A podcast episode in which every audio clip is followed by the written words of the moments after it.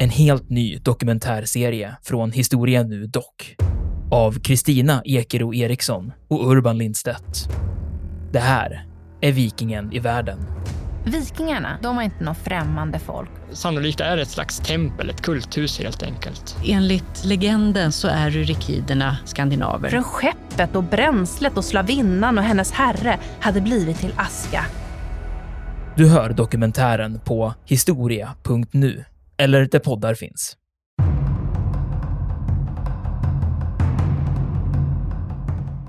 Under krigföringen i Grekland under århundraden har lärt sig det att en, en, en motståndare som framrycker ofta har tendens att dras åt höger. Att dras åt höger och det beror helt enkelt på att soldaterna, den enskilde soldaten, söker skydd för sin högeraxel under grannen, så att säga, stridskamratens sköld som den bär på vänster hand. Och det här har man kommit på, så att då gör man så, då menar man att man skulle liksom kunna räkna med att den här vänstra delen av den persiska slaglinjen, att den liksom tunnas ut genom den här, vad ska vi säga, dragningen och förflyttningen åt höger. Då. Och sen har han på flankerna då eh, trupper som inte riktigt syns för perserna, men som också kan vända sig liksom inåt i någon sorts nästan, ja, som en lus, lussebulle.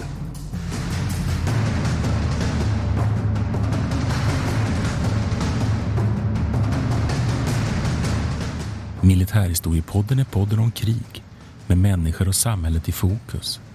Programledare är Martin Hårdstedt, professor i historia vid Umeå universitet och Peter Bennesved, doktor i idéhistoria. Podden ges ut av förlaget Historiska Media. Stöd gärna MH-podden via vårt swishnummer 123 610 76 68. Märk betalningen med MH-podden.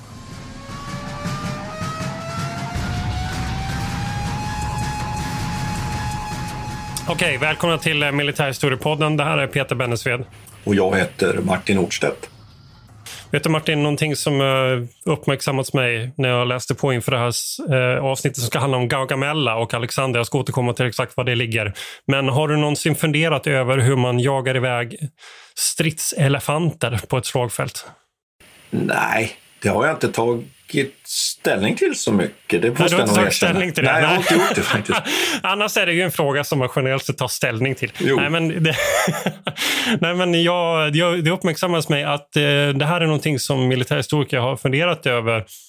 Framförallt likheten mellan stridselefanter och pansarvagnar. Om de har liksom, och eh, jag tyckte att de gjorde ett ganska intressant, det var, jag minns inte författaren heter tyvärr, men en ganska intressant case där om att de första generationens stridsvagnar under första världskriget är ganska lika hur man använde stridselefanter och ja, då under Alexander den stores tid och även romartiden en del. Eh, så, och det var ganska intressant. De har den här chockverkan, liksom, att de eh, mm. egentligen inte jätteeffektiva vapen eh, men har en väldigt chockverkan på, på fältet. Och Eh, motmedel då? Ja, hur hugger man ner en sån här? Då? Det är ganska svårt. Så de siktar på fötterna, men de använder mycket progressiva eh, taktiken att sätta eld på grisar och skicka in skrikande, brinnande grisar eh, mellan fötterna på de här stridselefanterna. Detta ska ha varit väldigt effektivt. Men, men det finns en sak som jag vill kommentera direkt ja. här. Ja, kommentera. Vi är tillbaka till antiken nu, som eh, ja. lyssnarna har förstått här. Eh, nej, men jag har också förstått att de elefanterna hade ju ett, ett problem jämfört med de här stridsvagnarna. Det var ju att de måste ju själva så att säga, på något sätt vara intresserade av striden. Det vill säga att de måste vilja framåt. De vill, måste så att säga bli ja. rädda eller aggressiva mot den här stridslinjen. Ja, det. Ja. Och det där tycker jag är så fascinerande för det framkommer ju då i, i den här litteraturen att det där var, bland annat nu då vid Gaugamela, så var det ett, ett av problemen att, att de persiska elefanterna inte blev så effektiva, nämligen att elefanterna uppenbarligen var inte tillräckligt uppjagade, aggressiva. Nej. Utan ganska ointresserade av att helt enkelt anfalla, får man väl säga. Jag undrar om de är lite för intelligenta djur. Jag tänker att man har ju samma problem med hästar som man ska använda mm. i kavalleri. Man måste ju träna dem för att stå ut med med krigets ljud, så att säga, var liksom, och, och, Mm. och agera enligt uppmaning. Och, och sättet, men det är ju intressant det där, att just med elefanterna handlar mycket om att bara skrämma upp dem tillräckligt mycket Mm. tills de blir aggressiva. Och det var mycket att bara stå och skrika. Och eh, Alexanders soldater fick också instruktioner att, han skulle, att de skulle liksom skrika och skräna mycket för att skrämma iväg dem. Ungefär som man ska skrämma iväg en, en eh, älg eller en björn som man träffar på i Ja, skogen. eller som jag lärde mig, sig liksom. lärde mig när jag var ung och stoppa tjurar när jag jobbade på jordbruket Ja, nere på men Öland. exakt. Du ska Man bara- med händerna så. Ja, exakt. Martin, du ska vifta så med händerna så stoppar de. Jag var ju livrädd 15 år. Men en sak som jag skulle vilja lägga till här bara i den här Ja. får man säga, nu ganska intelligenta diskussionen kring dem. Det är ju så att när man kommer sen vidare, vi ska väl kanske inte gå för mycket i förväg, men när man sen möter de stora indiska stridselefanterna senare under Alexanders, och det kan vi väl säga direkt att vi ska ju tänkte oss ett, ett, ett avsnitt sen för att fullborda så att säga, den här serien om Alexander den stores krigföring. Där visar det sig att de verkligen skrämmer de makedonska soldaterna. Ja, och framförallt så har de ju problem med kavalleriet. Man kan inte Ja. använda, för att hästarna fixar inte möta Därför eh, elefanterna. Där var det liksom en liten annan sak än de här äh, afrikanska och sen så har man, utvecklar man väl den här tekniken antar jag också. Att jag vet att det finns i tidigare, lite äldre strids stridselefanter, då har man liksom inte någon slags skydd på benen och på Mm. Nej. snabeln. Annars, är- och det, det bygger man ut eller fortsätter utveckla. Mm. Där, så man liksom sätter på någon slags pansar eller någon slags skydd på. Spännande parallell tycker jag du, Ja. som du tar här just med, Ja, med strids, stridsvagnen. Så det var, ja. Och det är också intressant det där, eh, fanns en, en, eh, en diskussion om okej, hur skyddar man pansarvagnar under första världskriget? Jag kommit fram till att ensamma är pansarvagnar ganska dåliga och lätta att bekämpa. Oh. Men de, måste, de måste följa med, med eh, infanteri. Det måste finnas en, en, grupp med infanteri som, som understödjer dem. Och det kommer man göra exakt samma sak med stridselefanterna. Att man måste ha infanteri som hjälper att skydda deras fötter bland annat och sen se till så att de inte eh, blir skadade. Och att en taktik att motverka det, det är att lura bort infanteriet för att sen gå på elefanten. Och det gör man ju precis samma sätt. Eh, tyskarna gör samma sätt mot brittiska Eh, pansarvagn under, under första världskriget. Man försöker lura iväg infanterisoldaterna för att sen bekämpa själva pansarvagnen. Quality sleep is essential. That's why the Sleep Number Smart Bed is designed for your ever evolving sleep needs. Need a bed that's firmer or softer on either side? Helps you sleep at a comfortable temperature? Sleep Number Smart Beds let you individualize your comfort so you sleep better together. JD Power ranks Sleep Number number 1 in customer satisfaction with mattresses purchased in-store. And now save 40% on the Sleep Number limited edition Smart Bed for a limited time. For JD Power 2023 award information, visit jdpower.com/awards. Only at Sleep Number stores or sleepnumber.com. Normally, being a little extra can be a bit much, but when it comes to healthcare, it pays to be extra. And United Healthcare makes it easy with Health Protector Guard fixed indemnity insurance plans. Underwritten by Golden Rule Insurance Company, they supplement your primary plan, helping you manage out of pocket costs without the usual requirements and restrictions like deductibles and enrollment periods. So when it comes to covering your medical bills, you can feel good about being a little extra. Visit uh1.com to find the Health Protector Guard plan for you.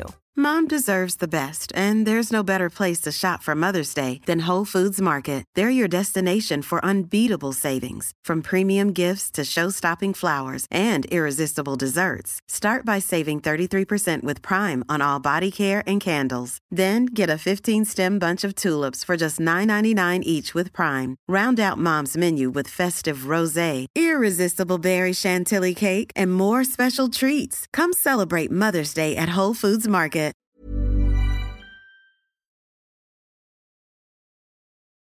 Slag till Issos utkämpas ju 333 före Kristus och då ska vi påminna lyssnarna om nu då att vi räknar ju baklänges i och med att vi är ju före Kristus. Och det som idag är, är ramarna här, att vi ska fånga upp berättelsen från Issos, där vi var i vårt förra avsnitt och sen ta, ta och redogöra för och diskutera Alexander, varför han hamnade i Egypten och hur han sen så småningom hamnade då vid Gaugamela uppe i, Tirisflodens egentligen uppflöde skulle man princip kunna säga och hur han sen så småningom landar i Babylon. Och sen har vi då tänkt oss ett, ett, ett tredje sista avsnitt där vi resonerar kring hans fortsatta väg då bort mot, mot Indien. Men men hur var läget nu då efter Ja, men Issos, exakt. Peter? Det, det är bra. Jag tänkte att de grejerna som är intressanta att ta med sig från Issos här nu då, det är att det här är ett slag. eh, Det är första gången som Alexander möter Darius den tredje på fält. Han har tidigare inte varit delaktig här.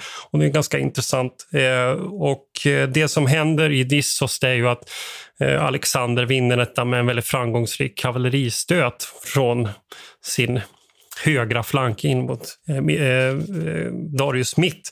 Och detta sätter Darius på flykt. Och eh, Alexander kan då egentligen kapa hela, hans, hela Darius hov och hans, de rikedomar han har med sig. Så han får med sig Darius familj. Hans fru, hans dotter och hans svärmor tror jag också. Och, bland, och 370 eh, andra personer som tillhör eh, Darius hov. Så det här är ju ett enormt dråpslag. Men då Alexander väljer att inte följa efter Darius i det här läget. Det skulle han kunna ha gjort. Men istället så vänder han söderut eh, längs med Levanten här nu i dagens Libanon och siktar på en stad som heter Tyros. Och varför gör han det? Jo, det är för att han vill helt enkelt slå ut den mäktiga persiska flottan. För den här sidan av Eh, Medelhavet har inte riktigt så många naturliga hamnar som finns på den norra sidan. Så att de här eh, hamnstäderna som finns eh, längs med det här området är väldigt viktiga. Så Alexander går ner mot, mot Tyros och belägra denna stad med syfte då att, att slå ut möjligheterna för den persiska flottan att eh, fortsätta och, och framförallt för att säkra sina egna försörjningslinjer. Men då hugger, då hugger jag direkt här, för det jag vill bara påminna, påminna om då att, att, att vi kunde konstatera tidigare att persierna har en överlägsen flotta, eller hur, som du är inne på här. Men det är ändå så att Alexander underhåller sin armé från sjön. Och det beror ju på att han just liksom skaffar sig, vad ska vi säga, lokal överlägsenhet just där han tar in, just där han tar in eh, förnödenheterna och, och att han skyddar ju flottan också från land så att perserna kan inte komma åt den. Eh, men precis som du säger så, så är det väldigt viktigt för Alexander att plocka bort det här flotthotet från perserna men också att, att lägga sig till med de här hamnstäderna. Så det är en viktig del av hans logistik. Och vi kan återkomma till det här sen, för hur löser han logistiken då sen han liksom går inlands? Så att säga. Mm. Ja. Nej, men vi kan fortsätta på det där spåret, för den här belägringen vid Tyros är ju intressant. Eh, den, tar, den går inte så lätt som man, som man först tänker sig. Han kommer ner hit och så tänker han sig då att det här... Eh, eller först blir han bemött ganska vänligt av invånarna här nu. Eh, men eh, efter en tvist om access till det här stora templet som finns här, som är, är då byggt till Herakles ära. Han heter någonting annat i, i den eh, lokala kulturen. Men, men eh, Alexander ser det här som Herakles, ett av de ursprungliga templen. Och han vill komma in där, men Tyrosborna och eh, styret där släpper inte in dem. Och detta leder till att Alexander fattar beslutet om att okej, nu måste vi få göra det här med våld. Jag tror att det fanns några sändebud som också blev dödade och slängda över, över muren här. Så, så att, jag kan tänka mig att stämningen var ganska antagonistisk. Det är ju intressant för Tyros är nämligen en, eh, det är en, hamn, ska man säga, en hamnstad som finns ute på en klippö ungefär 700 meter ut i havet. Så det är enormt svårt att ta sig Mm, dit. just.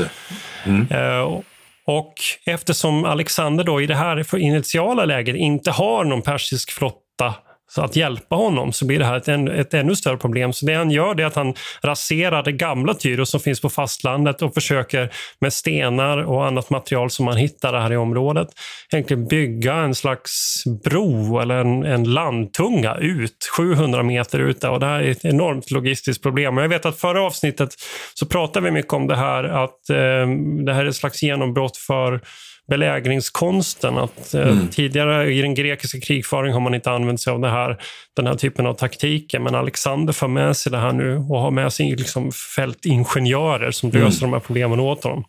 Det lyckas inte så bra trots allt, även om den här tekniken kommer fortsätta användas på annat håll. Men det som är vändningen, och det är det som du eh, tog upp här, det är ju att den cypriotiska kungen eh, tillsammans med en hel del fenicier vänder sig från Persien eh, och så och går över på Alexanders sida. Så helt plötsligt har han tillgång till det stora delar av den persiska flottan och de kan hjälpa honom att knäcka den här belägringen i Tyros. Och sen tycker jag det är intressant också att Alexander själv är med här då i den här, eh, när de bryter den här eh, när de knäcker Tyros eh, slutgiltigt. Han är med uppe på murarna liksom, och det säger ju någonting om hans karaktär jo, också. Jag skulle vilja spela in en faktor till här faktiskt. Och Ja, den är ju det, att det. det. är det är det är så att säga mat och så vidare, men vatten är ju ett stort problem i de här områdena. Och, och vatten, vattnet får han inte från närhets, närområdet av Tyros, utan det måste transporteras från en närbelägande flod. Och det tycker jag också är spännande här, att vi liksom är både klara med att Alexanders fälttåg är en verklig logistisk prestation. Ja. Det, och det tycker jag är så spännande. Så att vi ka- ska inte ha någon som helst nedlåtande eh, syn på antikens förmåga att organisera. Ja. För här handlar det om att flytta tusentals människor. Och vi pratar ju också om, om, om logistik i 1900-talet och så vidare. Det är ju ingenting jämfört egentligen med den här prestationen. Eller hur? Nej. Jag tycker det, det tycker Nej, att... Det finns många intressanta aspekter av det. För att, eh, jag vet att när vi pratade om barbarism eh, för ett par avsnitt sedan Mm. eh, så, så sa vi också att det med stöd av en, eh, en, en eh, historiker. Så att, eh, det var inte så vanligt att man i det gre- antika Grekland verkligen vad ska man säga, plundrade städer på det här viset som vi kanske tänker oss. Här gör man det. Jo, jo. Men det är, inte, men det är egentligen inte det Alexander vill. Och vad, vad, vad jag, eftersom han känner den här antagonismen, han fattar att det här kommer, jag kommer aldrig komma överens med de här människorna, så tömmer han staden på ett väldigt blodigt sätt och flyttar in folk som han själv vill ha. Så att den här staden, den nya Tyros, han tömmer den på, sägs det då, 30 000 personer. Och, det, och de mer eller mindre säljs som slavar. Och det är oerhört groteskt. Men då är ju syftet där, och det låter liksom brutalt, va? och det är det förstås. Men syftet med det här är ju precis det som du säger, det är att han måste få över den här centrala handelspunkten eh, mellan Indien och Medelhavet, som Tyrus faktiskt var, och få över den på sin sida för att kunna utnyttja de här logistiska fördelarna. Så man ska inte glömma bort att det ligger bakom. Det är inte bara ren brutalitet, utan det finns också ett kallt beräknande om liksom, strategiska fördelar. Jag tycker är intressant här.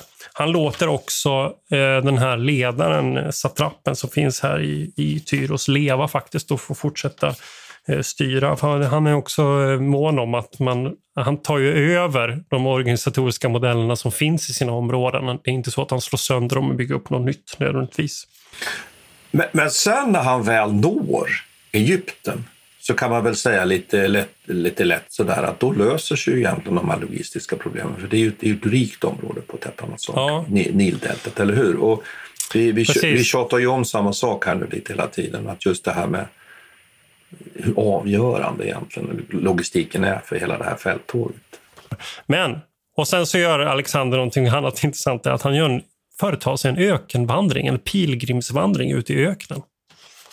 Med syftet då, vadå? Jo, men nu är det så här att nu tror, att, nu tror Alexander att hans, de som han ser som sina föregångare, nämligen de här halvgudarna Perseus och Herakles, att de tidigare gjort samma ökenvandring som han. Är det lite galenskap här nu då? Ja, det finns en slags galenskap. här. Och det, och det här är ju ett intressant eh, område kring Alexanders eh, historia. Det är ju att hur galen är han? Så att säga? Hur mycket av strateg är han och hur uppfylld av sin egen storhet är han? För den här pilgrimsvandringen då sägs det enligt källorna som går, eh, den går ut till eh, Amon-oasen som ligger ungefär eh, Ja, han går via El Alamein faktiskt och den ligger ungefär i, vad blir det, den västra delen av Egypten idag, ganska nära kusten.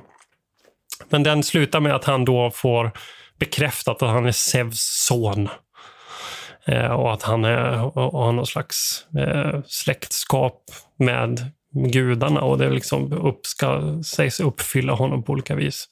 Jag vet inte, vad tycker du om det? Hur galen är han, Alexander? Ja, för det första ska man väl ha klart för sig att det, det källor vi har egentligen som berättar någonting om Alexander var ju väldigt svåra att tolka. Sen tycker jag väl jag, tycker jag väl jag så här, om vi tittar på, väl, på väldigt många av de här historiska aktörerna som, som ju passerar förbi, inte minst i våra podd, poddar här, eh, så är ju frågan lite hur man ska värdera dem. Och ofta är det så att de tillskrivs någon form av liksom, jag ska inte säga gudomliga egenskaper som vi pratar om i det här fallet nu. Men ofta så tror vi att de är så speciella, men ofta glömmer vi bort att det är omständigheterna och också sen att det är efterkonstruktioner. Så jag tycker mm. att det är väldigt omöjligt att ta ställning till en sån, till, till en sån frågeställning egentligen, om Alexander, huruvida han var galen. Därför att en, en, jag vill bara säga att en person i en, en sån position, och jag tänker nu på, några, jag kan ta ett, kanske ett absurt exempel här, men om vi tar till exempel Adolf Hitler, så jag menar, om man omges från början av 30-talet, kanske slutet av 20-talet, av människor som bara beundrar en, som bara säger ja. Mm. Eh, hur blir man då egentligen? Blir man på gränsen till galen i den meningen att man egentligen inte kan fatta sunda, vettiga beslut därför att man ju tror att man alltid har rätt. Och frågan är väl här nu att inga jämförelser i övrigt här då, va? Men, men Alexander, är det inte risken med den här typen av, av aktörer att de just uppfylls av sig själva så mycket att de till slut inte fattar vettiga beslut? Nej, jag håller med dig. Och, men eh, historieskrivningen är ju helt omöjlig ja, att reda ut. Att, det är lättare när det gäller Adolf Hitler får man ju lov att säga. Faktiskt. Och sen är det tolkningen av, av, av de här källorna. Om mm. man tittar på en person som, som eh, JFC Fuller, som en känd eh, mm. militär, jag vet inte vad man ska kalla honom, militär filosof och författare under Lite omdiskuterad får man ju säga att han är också. Faktiskt. Ja, Men, han, ja. beskriver ju, han beskriver ju, han gör ju väldigt mycket liknelser mellan Alexander och Napoleon mm. till exempel. Och säger att eh, Alexander han bedriver ju krig på, på, på klass A på ett extremt eh, strategiskt, taktiskt mm. genomtänkt sätt. Och han tonar ju väldigt mycket ner det här att Alexander är liksom galen och uppfylld av sig själv och mm. har en bild av mm. sig själv som en, mm. som en eh, gudomlighet. Samtidigt finns det ju moderna författare nu som har tittat återigen på källorna och som ser att han är helt totalt, han är ju en, en selot, en religiös selot mm. som är helt uppfylld och bara agerar enligt det som han ser liksom någon slags profetia om sin egen framgång. Och där ser du väl liksom, problemet ja. med att värdera en person så långt bak i historien. Jag tänker att eh, ja. och jag menar, Napoleon Bonaparte är ju också ett bra exempel som du tar upp här. Han är också en sån här ja. person som man skulle kunna jämföra och prata om att han också är uppfylld av sig själv. There's never been a faster or easier way to start your weight loss journey than with plush care. PlushCare accepts most insurance plans and gives you online access to board-certified physicians who can prescribe FDA-approved weight loss medications like Wigovi and Zepbound for those who qualify. Take charge of your health and speak with a board-certified physician about a weight loss plan that's right for you. Get started today at plushcare.com slash weight loss. That's plushcare.com slash weight loss. plushcare.com slash weight loss. Quality sleep is essential. That's why the Sleep Number smart bed is designed for your ever-evolving sleep needs. Need a bed that's firmer or softer on either side? Helps you sleep at a comfortable temperature? Sleep Number smart beds let you individualize your comfort so you sleep better together. JD Power ranks Sleep Number number 1 in customer satisfaction with mattresses purchased in-store. And now save 40% on the Sleep Number limited edition smart bed for a limited time. For JD Power 2023 award information, visit jdpower.com/awards. Only at Sleep Number stores or sleepnumber.com. Normally, being a little extra can be a bit much, but when it comes to healthcare, it pays to be extra and United Healthcare makes it easy with Health Protector Guard fixed indemnity insurance plans. Underwritten by Golden Rule Insurance Company, they supplement your primary plan, helping you manage out of pocket costs without the usual requirements and restrictions like deductibles and enrollment periods. So when it comes to covering your medical bills, you can feel good about being a little extra. Visit uh1.com to find the Health Protector Guard plan for you.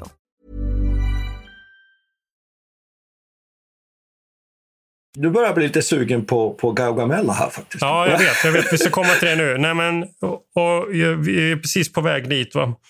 För det som händer nu då, är att han etablerar sig i Alexander etablerar sig i Egypten när han, mm. han blir farao och eh, han återhämtar sig, han anordnar fester, festivaler, eh, skickar folk på permission och så vidare. Han kallar hit eh, grekiska skådespelare och sånt där. Och sen vi, eh, under den här perioden så får han en, ett antal brev eller fredspropåer egentligen från Darius där han på olika sätt försöker förhandla med Alexander om att han ska dels få sin familj tillbaka men också mm. Ska få ekonomisk ersättning. Och det kan man ju fråga sig här. Eh, Alexander han nekar ju hela tiden och så vägrar ju acceptera några som helst fredsfördrag. Och framförallt så får han ju ett tredje här eh, där han blir erbjuden 30 000 eh, talenter, det är en astronomisk summa. Han ska lämna tillbaka Darius familj och han ska få, Alexander ska få kontroll över allt land fram till Eufrat. Mm, just det, den västra delen av det persiska riket ja. skulle man kunna säga. Mm. Precis, och detta är ju en enorm eftergift. Men här, här svarar ju Alexander rakt av att det kommer under inga som helst omständigheter gå med på. Han, eh, han blir också erbjuden festen att få gifta sig med Darius dotter så att han ska bli liksom svärson till Darius. Men det, det han bara, om jag, vill, om jag vill gifta mig med din dotter så gör jag det. Vilket han ju gör sen. Ja, ja, vilket han gör, gör sen. sen så småningom. Ja. Mm. ja. Nej, men det här eh, Eh, det var ju sista försöket från Darius mm. att, eh, att fredsförhandla med Alexander och efter detta så kommer Darius istället koncentrera sig på att bygga upp en enorm fältarmé eh, med bas där i Babylon, Susa och eh, Persepolis. Och Alexander nu rör sig tillbaka till Tyros och på tal om logistik här nu, nu har man byggt upp en logistikkedja här som är rätt intressant och som påminner mig ganska mycket om även alltså 1700-1800-talets typ av logistiska utmaningar. Han har å ena sidan eh, en hel del trupper som är lätta och som kan marschera snabbt och som kan ta och som agerar förtrupper. Samtidigt som han då bygger upp lager med, eh, med med livsmedel och eh, mat till hästarna under hela vägen fram till Eufrat och Tigris. Eller Eufrat framför allt. Det framstår ju som att Alexander här är äregirig och eh, en av hans, parme, eh, hans underlydande, den äldsta generalerna Parmenion, föreslår ju till Alexander att han ska ta det här erbjudandet, men Alexander vägrar. Eh, och varför då? Ja, men är det bara högmod? Nej, men det är ju lite precis det som du säger här, att faktiskt det övergripande strategiska målet för Alexander är ju inte bara att vinna ära, utan faktiskt att undergräva hela det persiska riket. Ja, ta över som, det persiska riket ja, får, får, man väl säga. Det är väl det som är målet. Precis, och, och, och lö, liksom lösgöra det problemet från de grekiska stadsstaterna så att man kan liksom skydda det grekiska hemlandet. Man kan överhuvudtaget säga att Alexanders ledarskapsidé den var att sätta in personer som med stark lojalitet till honom själv. Så i alla de här, till exempel den tunga infanterifalangen som ju var, var en ytterst viktig enhet i den alexandriska eller mesopotamiska armén. Mesopotamiska, förlåt, makedonska armén. Eh, alla de så att säga, delarna av den hade befälhavare som var direkt lojala mot Alexander, skulle man kunna säga då. På ett väldigt, väldigt tydligt sätt. Och även de som var chefer för till exempel garderskavalleriet och särskilt då för den här utvalda elitstyrkan, hans, hans de här, vad ska vi kalla dem för, efterföljande companions, förlåt på engelska, mm. men han, kompanjoner. kompanjoner alla ja. de här befälhavarna för de här, vad ska vi säga då, eh, makedonska förbanden, de var eh, lojala mot honom. Sen alla andra, han hade ju med en massa andra eh, trupper, där var det inte lika noga. Men det är viktigt då, att, att jag vill bara kommentera det, att det var hans ledningsstruktur. Det här skiljer honom från, från Dairos, för Dairos, Dairos har inte riktigt samma lojaliteter inom sin, sin här det är ju så att Persiska riket är ju organiserat i 20 satraper ungefär som, som sträcker sig. Det, det är ett enormt rike. Län, den här, län skulle man kunna säga. Ja, ja län ja. kan man kalla det ungefär. Och de är mer, relativt självständiga. Och så har man ett kurirsystem som gör att man kan binda ihop dem. En ganska avancerad, mogen typ av eh, byråkrati faktiskt.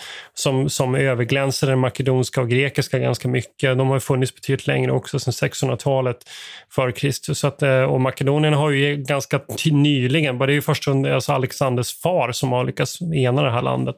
Men, men, eh, och det är ju intressant att han har också Eh, det är lite nästan ett feudalt system att de här satraperna blir ju kallade sen att agera generaler. Mm. Men de visar sig inte vara helt lojala Nej. mot Darius i rätt många olika situationer. Vi har redan sett det i Egypten till exempel. Mm. Eh, vi hoppade över slaget vid Gaza som faktiskt är på mellan Tyros och eh, och ehm, eh, Egypten. Men där är satrapen väldigt lojal mot, eh, mot, mot Darius, men, eller Dareios eller vad vi nu ska kalla honom. Ja. Ja, och det leder till en väldigt eh, minnesvärd situation där han släpar eh, den här eh, satrapen efter en häst. Och så. Men, men ehm, ja, så att eh, de har lite olika... Så persiska riket är väl mer inte sammanbundet på samma sätt kanske av en gemensam kultur heller som, som de grekiska stadsstaterna är, utan de har ungefär samma, samma system. Va? Men de persiska, det här, Darius stora armé som man skrapar ihop nu till Gargamella består av 24 olika etniciteter. Ja, och att det persiska riket som du säger bygger ja. på att de har en stark ledare i det här fallet nu då, kung Darius. Ja. Medan som du säger att det finns en större utan nu, vi har ju just pratat om hur viktig Alexander är, men att där finns det något, ett annat shit som är mer kult, kulturhistorisk liksom sammanhållning där på ett annat sätt skulle vi kunna säga. Ja. Och att ledarskap bygger i mycket stor utsträckning på den här direkta lojaliteten, att det är genomtänkt vilka som är underbefälhavare. Det är viktigt här. Perserna verkar ju också ha varit ganska förlåtande mot andra typer av trosystem och religiösa ja. uppfattningar också som, som gör att de har... Ja, men jag vet inte, man kanske kan jämföra med Habsburgarna eller någonting sånt där. Ja, alltså perserna är ett ganska, ganska då, som du säger, att man accepterar accepterande rike, tolerant, mm. medan mm. det inte riktigt finns då på samma sätt i det grekiska imperiebygget som ja. nu är på väg med Alexander. Då. Mm. Okej, okay, nu kör vi Gaugamella. Nu är Gaugamella. Alexander har, han har tagit sig över EU för att eh, rör sig mot möter, Tigris. Det som mm. var, precis, han rör sig mot Tigris. Han måste ta en omväg för att satraperna under eh, Dareios här nu har bränt jorden i stor utsträckning och förstört möjligheterna till till att understödja sig. Men så småningom så tar han sig över Tigris. Och, och det är precis som du sa här innan att Dareios har nu sökt upp en plats som han tycker ja, var fördelaktig. Han har riggat ett slagfält faktiskt, ja. väldigt konkret. Och detta ligger då alltså eh, ganska nära en stad som då hette Arbella som idag heter Erbil. Och det är faktiskt Kurdistans huvudstad och den ligger så ganska mitt i smeten i Irak. Eh, mellan Erbil och Mosul, eller strax ovanför här, mellan de här två stora städerna. Eh, så att det, där hittar han en plats med en stor slätt och en, en liten höjd som han försöker eh, förskansa sig på. Och här kommer då Alexander att möta upp. Och vad möts de då av? Ja, Alexander sägs då ha med sig ungefär 40 000 infanterister och ungefär 7 000 kavallerister. Men är det, är det möjligt säger, säger vi ju direkt. Ja, ja, ja precis. Ja. Jag lämnar den där frågan till dig. Men jag bara rabblar siffrorna här. Ja. Och sen så på Darius, på Darius sida, va, här finns det alla möjliga eh, vittnesmål. Allt från upp över en miljon man totalt ner till, vad var det du sa, 100 000. Ja, jag 200 000 sägs ju också vara någon slags gyllene medelssnitt här.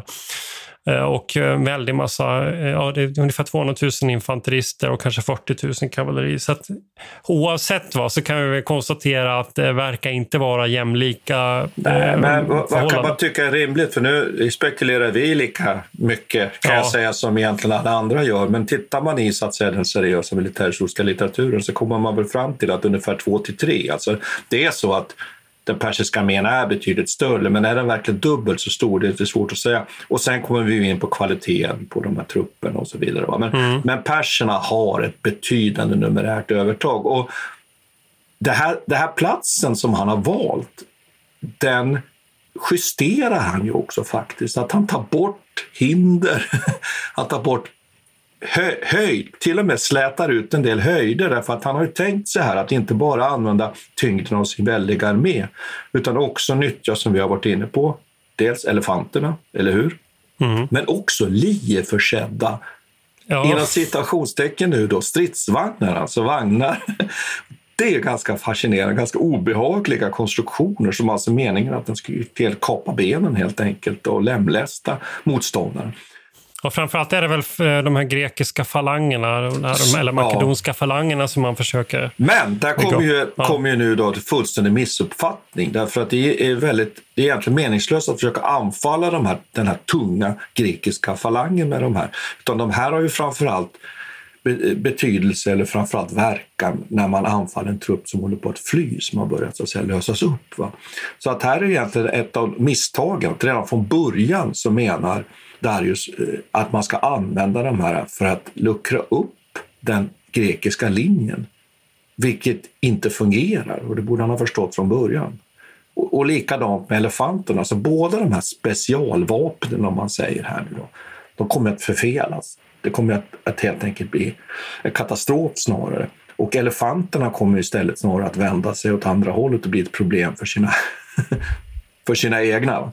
Så att det, det, det tycker jag är, är, intressant att han liksom väljer det här slagfältet av vad vi vet och det källmaterial vi har då för att utnyttja de här inom citationstecken specialvapnen.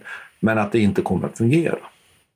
Alltså jag, sitter, jag sitter här och febrilt letar efter min, eh, min bok där man ser slaglinjen. Ska vi tänkte att vi ska prata lite om de här olika slaglinjerna nu. För det, ja, ja alltså jag, jag tycker att jag har lite, någorlunda koll på det här. Då är vi inne på, på den här frågan igen då. Att vad vet vi egentligen? Och vi får väl bara acceptera att vi, ja. vi har de kunskaper vi har. Då. Men då kan man tänka sig så här då att den persiska armén den, den organiserar sig framförallt i två linjer där man har framförallt kavalleriet i den främsta linjen och, och mer infanteri i den, i den bakre linjen. Och sen har man då de här livvagnarna och elefanterna. Och man har helt enkelt tänkt sig en, en dubbel omfattning. Alltså århundraden före Hannibals omfattning sen vid Cannes eller Canae mot romarna. Så det är ju det som, som Darius tänker sig. Han ser en numerärt underlägsen grekisk armé.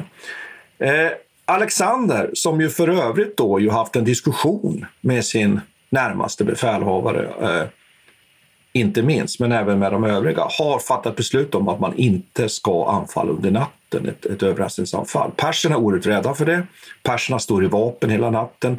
De är, är, eh, är trötta när slaget inleds. Alexander går till och med själv och lägger sig och sover en hel natt. Det här är kanske bara mytologi, men i alla fall. Ja, det tror jag bara är skitsnack. Det är bara skitsnack, det tror jag också. Men i alla fall så berättas det. Och att man fattar ja. beslut om att helt enkelt leverera batalj, som det heter dagen på. Och uppmarschen sker då i så kallad sned slagordning skulle man kunna säga. Nu kanske man inte ska förväxla det här då sen med Fredrik den stores sneda slagordning.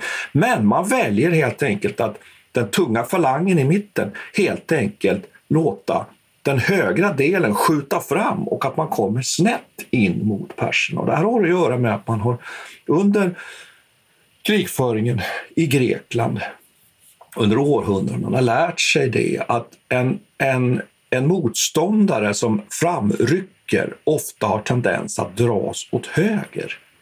Att dras åt höger. Och det beror helt enkelt på att soldaterna, den enskilde soldaten, söker skydd för sin högeraxel under grannen, så att säga, stridskamratens sköld som den bär på vänster hand. Och det här har man kommit på, så att då gör man så, då menar man att man skulle liksom kunna räkna med att den här vänstra delen av den persiska slaglinjen, att den liksom tunnas ut genom den här vad ska vi säga, dragningen och förflyttningen åt höger. Då.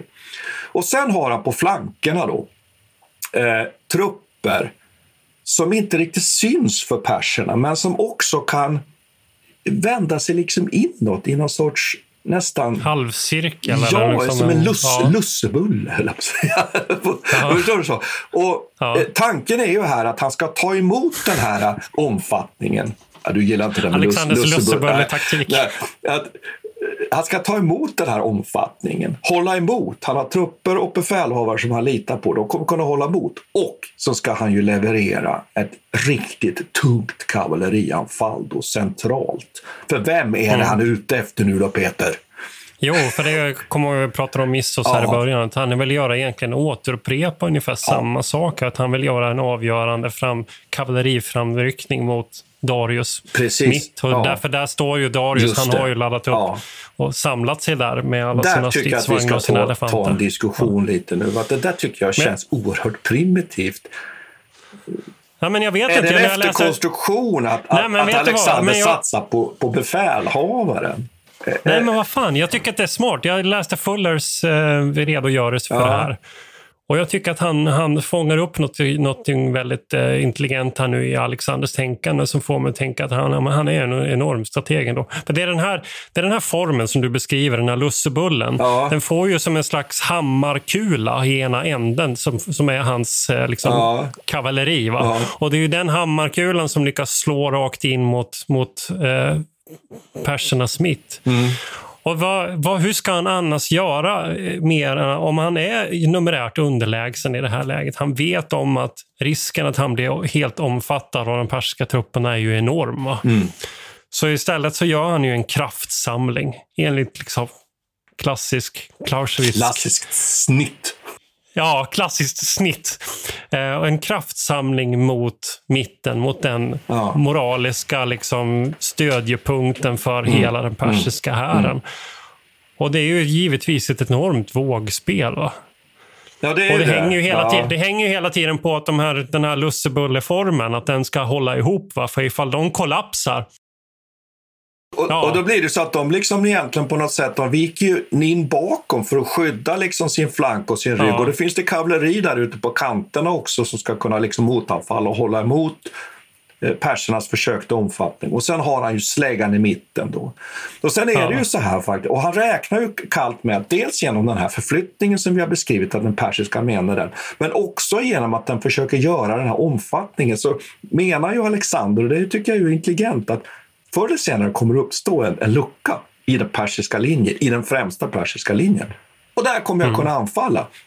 Och det är det som sker, det kan vi ju släppa. Men sen finns det en sak som jag skulle vilja ta fram här nu.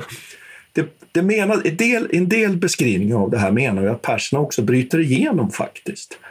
ja, Den, den, den makedonska linjen. Med, precis. Och de tar sig hela vägen till, eh, till det makedonska lägret. Ja, precis. Det, finns ju, att- det finns en skröna om att, hans, att eh, Darius morsa eller svärmor inte vill, eh, inte vill följa med.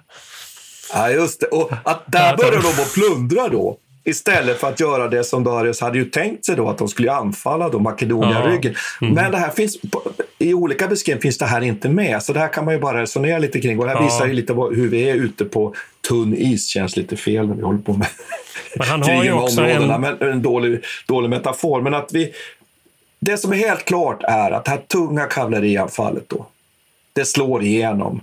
Och det får den här effekten som Alexander har förväntat sig återigen. Och det som sen händer är ju just också det att det håller ute på, på flankerna, även om det är skakigt, särskilt på den vänstra makedonska flanken. Men det håller ändå mot och Darius faktiskt flyr återigen. Han ger upp helt enkelt och blir rädd för att det här är, eh, att det här är slutet och, då, och han flyr från slagfältet. Men då är det så att den persiska armén, armén den kollapsar inte utan man slåss ganska väl faktiskt. Here's a cool fact a crocodile can't stick out its tongue. Another cool fact you can get short term health insurance for a month or just under a year in some states. United Healthcare short term insurance plans are designed for people who are between jobs, coming off their parents' plan, or turning a side hustle into a full time gig. Underwritten by Golden Rule Insurance Company, they offer flexible, budget friendly coverage with access to a nationwide network of doctors and hospitals. Get more cool facts about United Healthcare short term plans at uh1.com. Mom deserves the best, and there's no better place to shop for Mother's Day than Whole Foods Market. They're your destination for unbeatable savings, from premium gifts to show-stopping flowers and irresistible desserts. Start by saving 33% with Prime on all body care and candles. Then get a 15-stem bunch of tulips for just $9.99 each with Prime. Round out Mom's menu with festive rosé, irresistible berry chantilly cake, and more special treats. Come celebrate Mother's Day at Whole Foods Market. Traffic jams, tailgating, pileups. Ugh, the joys of driving. How could it get worse? The federal government wants to have a say in what you drive. That's right. The Biden administration's EPA is pushing mandates that would ban two out of every three vehicles on the road today. Don't let Washington become your backseat driver. Protect the freedom of driving your way. Visit EnergyCitizens.org. Paid for by the American Petroleum Institute. Så den kollapsar inte totalt, men naturligtvis förlusterna blir oerhört stora ändå.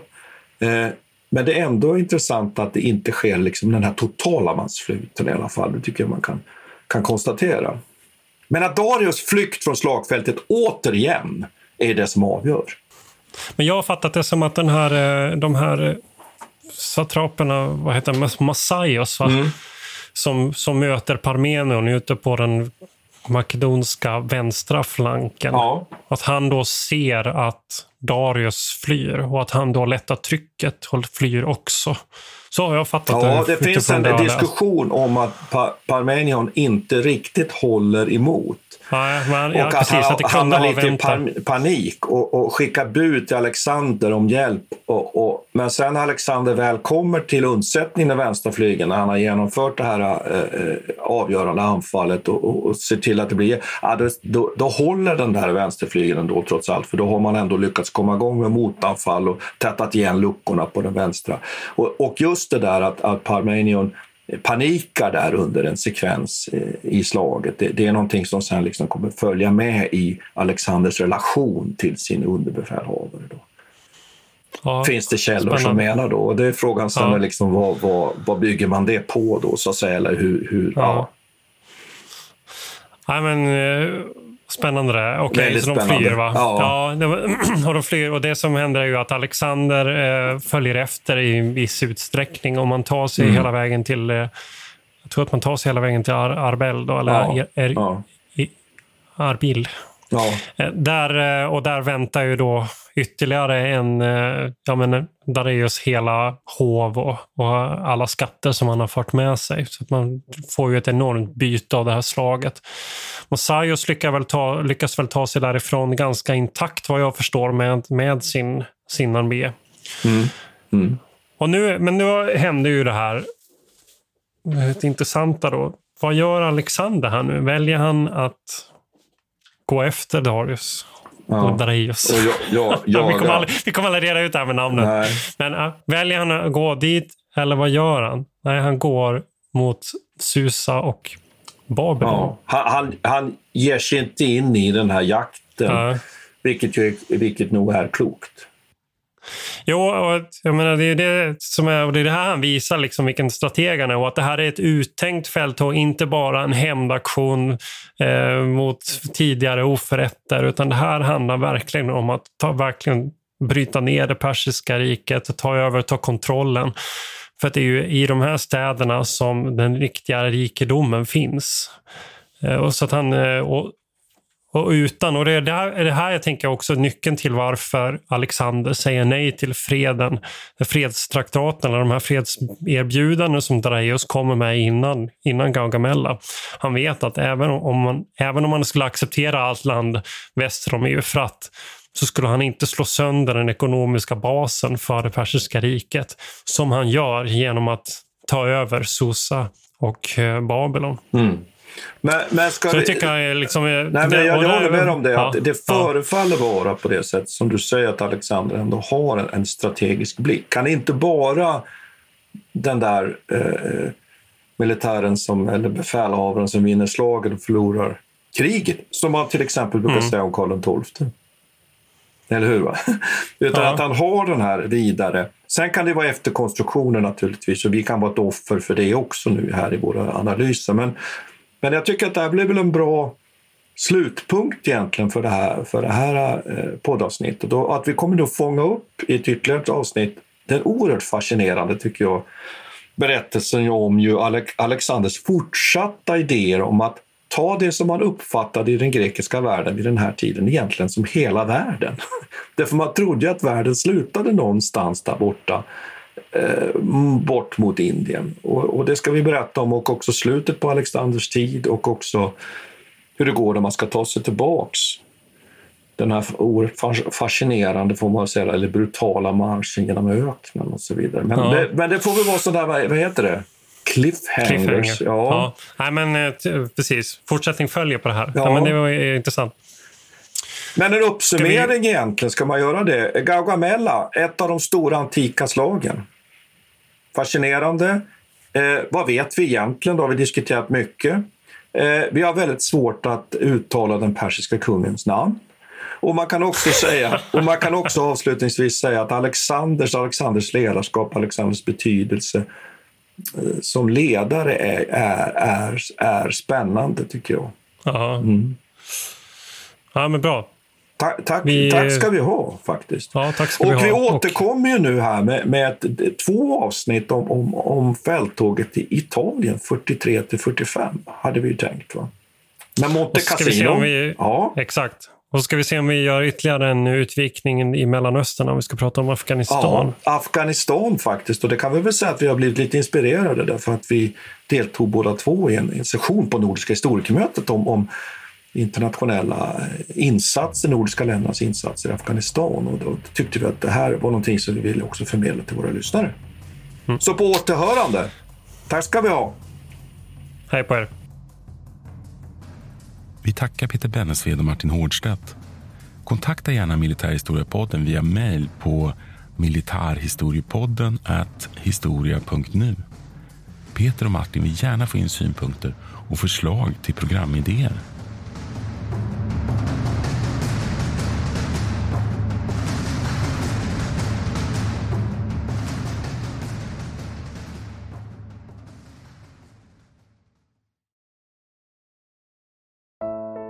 Iran har under 1900-talet genomgått tre omvälvande revolutioner som orienterat landet antingen mot västerlandets modell eller mot en auktoritär styrelseform. Idag pågår en social revolution i landet som vänder sig mot det islamistiska styret och vars anhängare har Europa och väst som förebilder. I en viktig bok ger idéhistorikern Mohammad Faslashemi en djupare förståelse för dagens dramatiska händelseutveckling. Iran mellan tre revolutioner är utgiven av förlaget Historiska Media. Beställ den fysiska boken på förlagets hemsida historiskamedia.se eller köp den i en bokhandel nära dig.